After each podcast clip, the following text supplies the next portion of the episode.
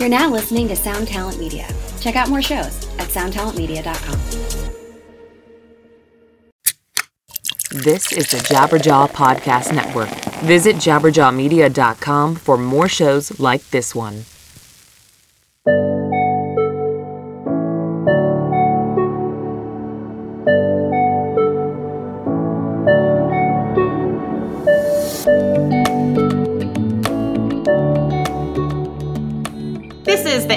Interning 101 podcast,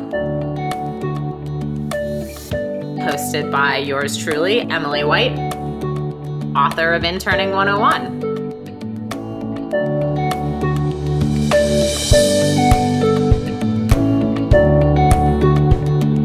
Hello, welcome to mini episode 11 of the Interning 101 podcast. I'm your host, Emily White. Today, we are going to talk about not fearing the phone. Um, obviously, that is super relevant in the smartphone digital native era, but I literally remember being in middle school and like babysitting with a friend and being scared to call Domino's Pizza. So I don't know if it's inherently human and something you have to grow into. Now I do often conference calls every hour on the hour. So I've obviously gotten over my Domino's pizza fear, but I'm half Gen X, half millennial. I'm definitely not a digital native. So I can't even imagine what it's like growing up just in a world of kind of written communication, you know, via texting and all that. So uh, your fear of the phone, assuming you have one, is uh, not weird.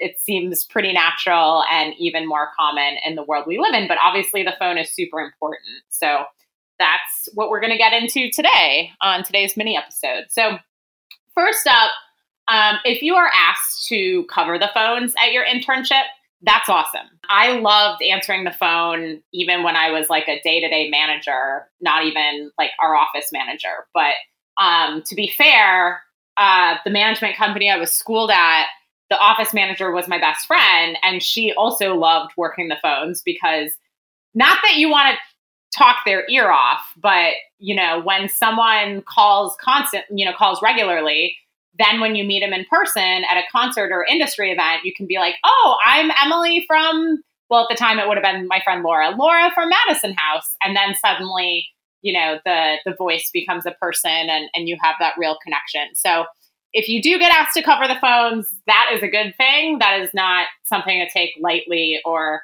be taken for granted. And I'm just going to share kind of like the script we put together for our company, um, which is not necessarily applicable to all companies, but I think there's some good rules of thumb in here, especially for music and entertainment companies. So definitely, if you're asked to cover the phones, ask what they want you to say and how they want you to handle it, because everybody's going to be different. But maybe it's like i'm running out or i'm going into this meeting cover the phones. You know maybe there isn't time for that. So in that instance i would answer the company phone by saying uh, you know my company uh, collective entertainment or you know collective entertainment this is emily and presumably the person asks for someone at the company.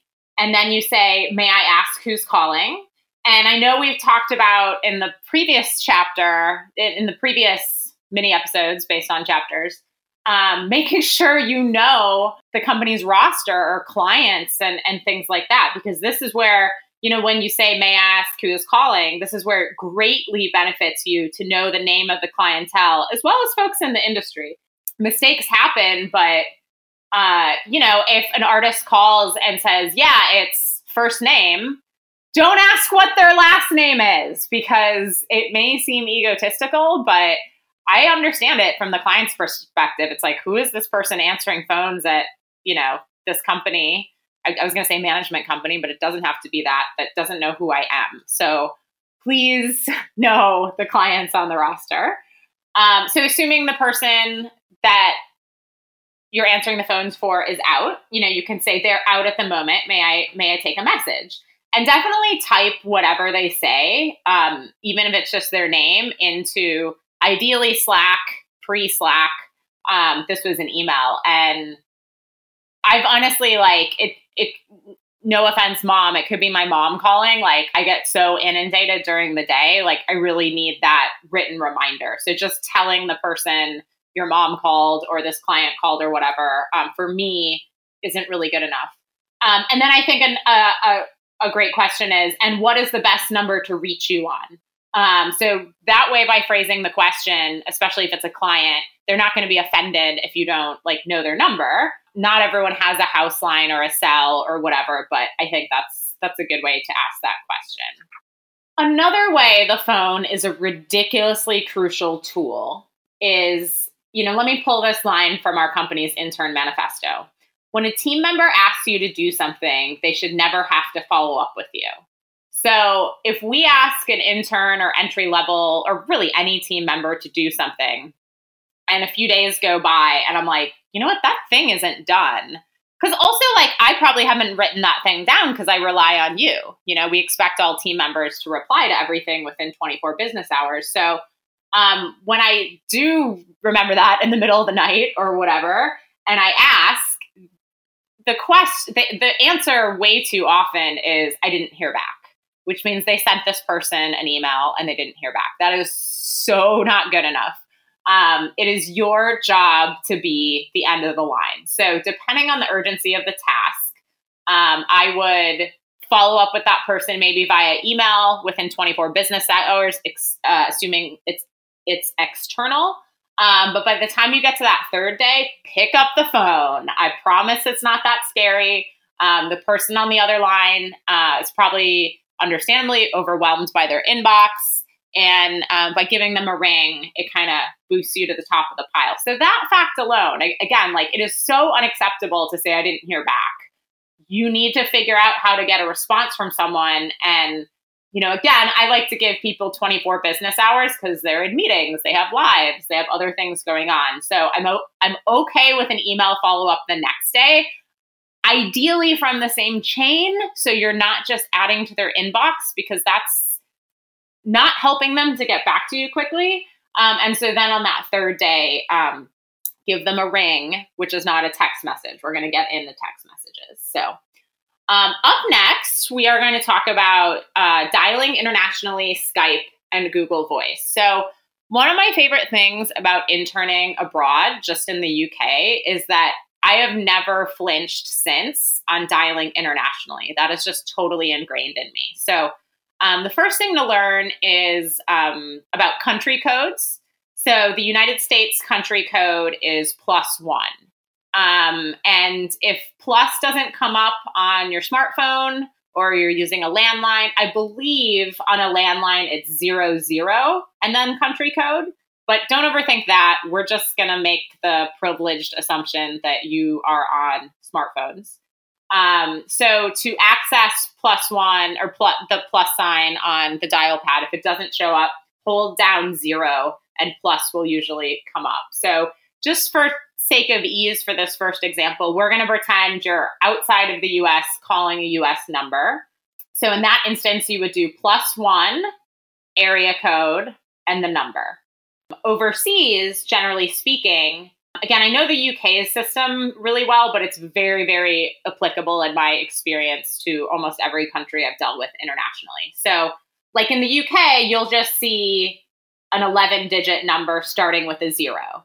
Hey, this is Chris Swinney, formerly of the Ataris and currently host of That One Time on Tour, part of the Sound Talent Media Podcast Network. Have you ever wondered what it's really like on the road? The highs can be euphoric, but the lows can be crushing. Join me every week as I chat with industry pros about what it's like living out their wildest dream and, in some cases, their worst nightmare. Past guests of the show include members of NOFX, Pennywise, Bad Religion, and more. Listen and subscribe at soundtalentmedia.com.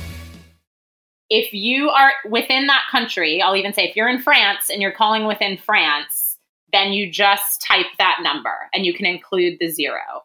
If you type a number with the country code, then you drop that first zero. Um, and sometimes that's the case on cell phones, mobile phones um, anyway. So, for example, the country code for the UK is 44. You might have to do plus 44, drop the zero, and then the rest of the number, even if you're within the UK. But those are the two ways to do it. So, if you're within the UK, just type the number beginning with the zero. If that doesn't work, do plus four four and drop the zero. Basically, the zero is the thing you need to pay attention to and drop um, when you're adding the country code to make sure that your call goes through. So, um, again, that's a skill I learned interning abroad that I have taught many people um, in higher positions than I was on my way up. So, it's a great skill to have. Skype, I'm sure most people know about Skype. Uh, I actually have been using um, uh, a feature on Skype for a long time, probably at least 14 years, uh, called Skype Out. And that's actually how we make all of our international calls. So I swear I put on like $10, put $10 on my Skype Out account, and that lasts me like all year. Um, so with your Skype Out account, I used that this morning to call someone in the UK. You could dial real numbers and it charges you like a really, really low fee. So I do that very often in professional situations instead of asking for people's Skype names. Um, that's how we do international dialing to save us save us money. There's other ways to do it, but that's how we do it. And finally, Google Voice. Um, I don't think this is like sharing anything too personal. Um, Google Voice has been my office line for a really long time. Um, I mean, I did have a landline for a while, but I just wasn't really using it. So Google Voice, for the most part, points to my cell phone. This hasn't happened for a while, but say I'm working at my parents' house or somewhere else, you can point a Google Voice number to any phone that you want.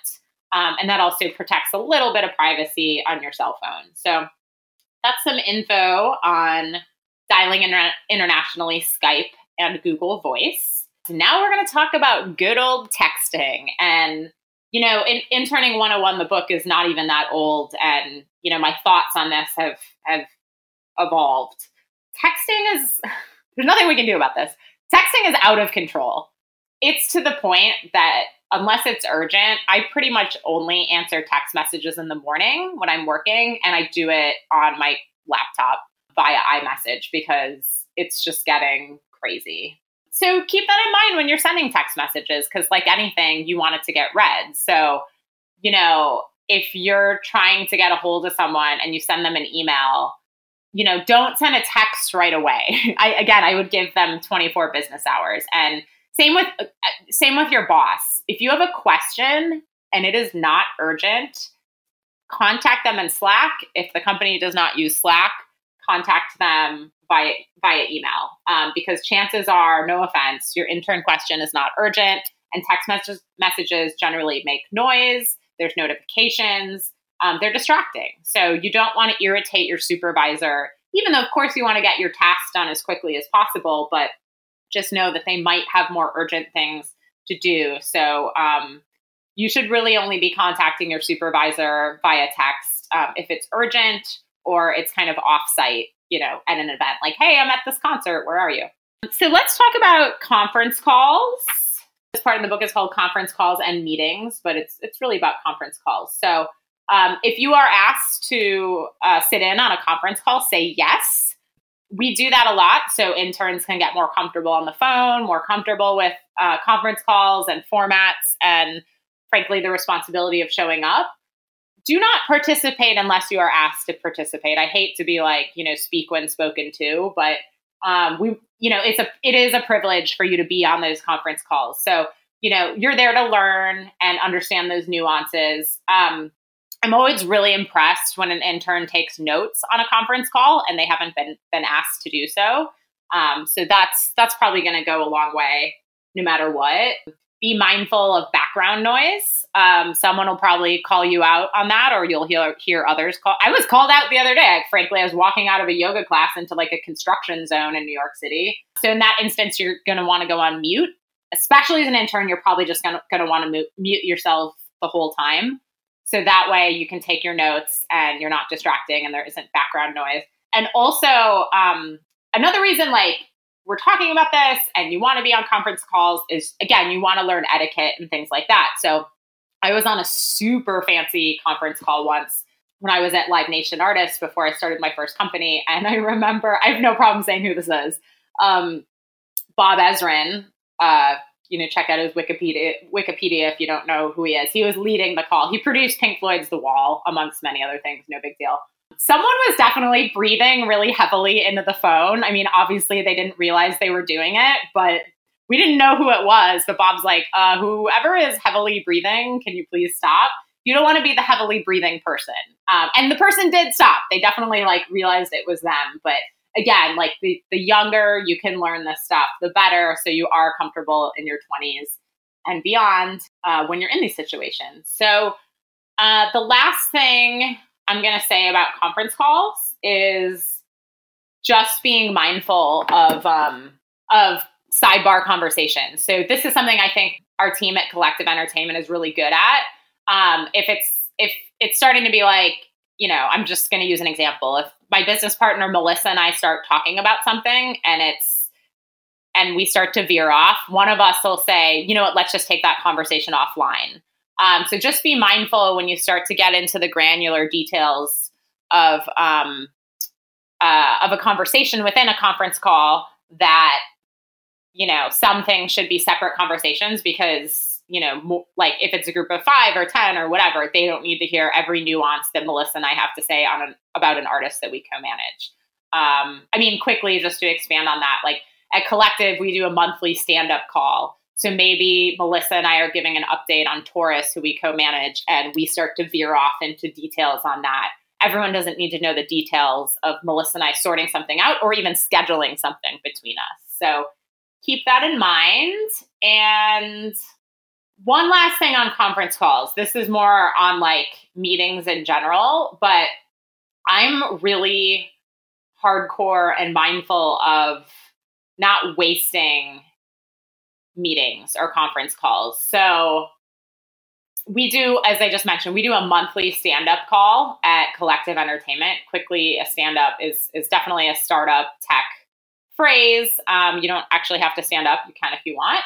Um, you say uh, what you've accomplished since the last call, what you're hoping to accomplish before the next stand up meeting, and if you foresee any blockers. Um, but my point is on that is, um, you know, I really don't even like weekly calls. There is one artist that we do a weekly call with because she's amazing, but not always the great at getting back to us. So that that's helped her workflow. But I feel like uh, every company, every project is different. Don't get me wrong, but um, you know, if you're doing weekly calls, you don't just want it to be a thing on the calendar. You want to make sure it has substance. So that's one reason I do our collect. I mean, we do our collective entertainment calls once a month. Um, but I also really like expect people to show up to that, you know, with full energy and and be really present. I'd rather have like an amazing call once a month than do weekly calls that you know only half the team shows up to. So those are my thoughts on not fearing the phone. Um, I think that I think I said that was mini episode 11 of the Interning 101 podcast.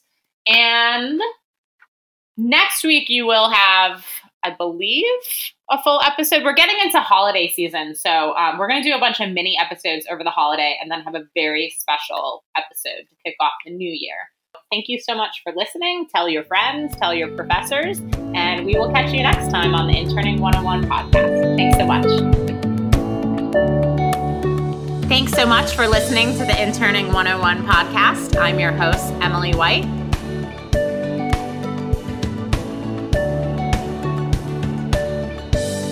You can follow us anytime over on Twitter at Interning101 as well as on our website, interning101.com. I'm on Twitter at, at EMWizzle. Hit us up anytime if you have questions, comments, guest suggestions, or just want to get something off your mind.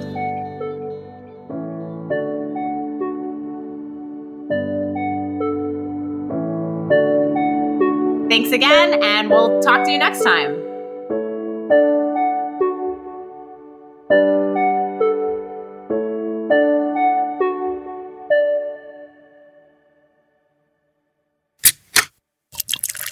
This is the Jabberjaw Podcast Network.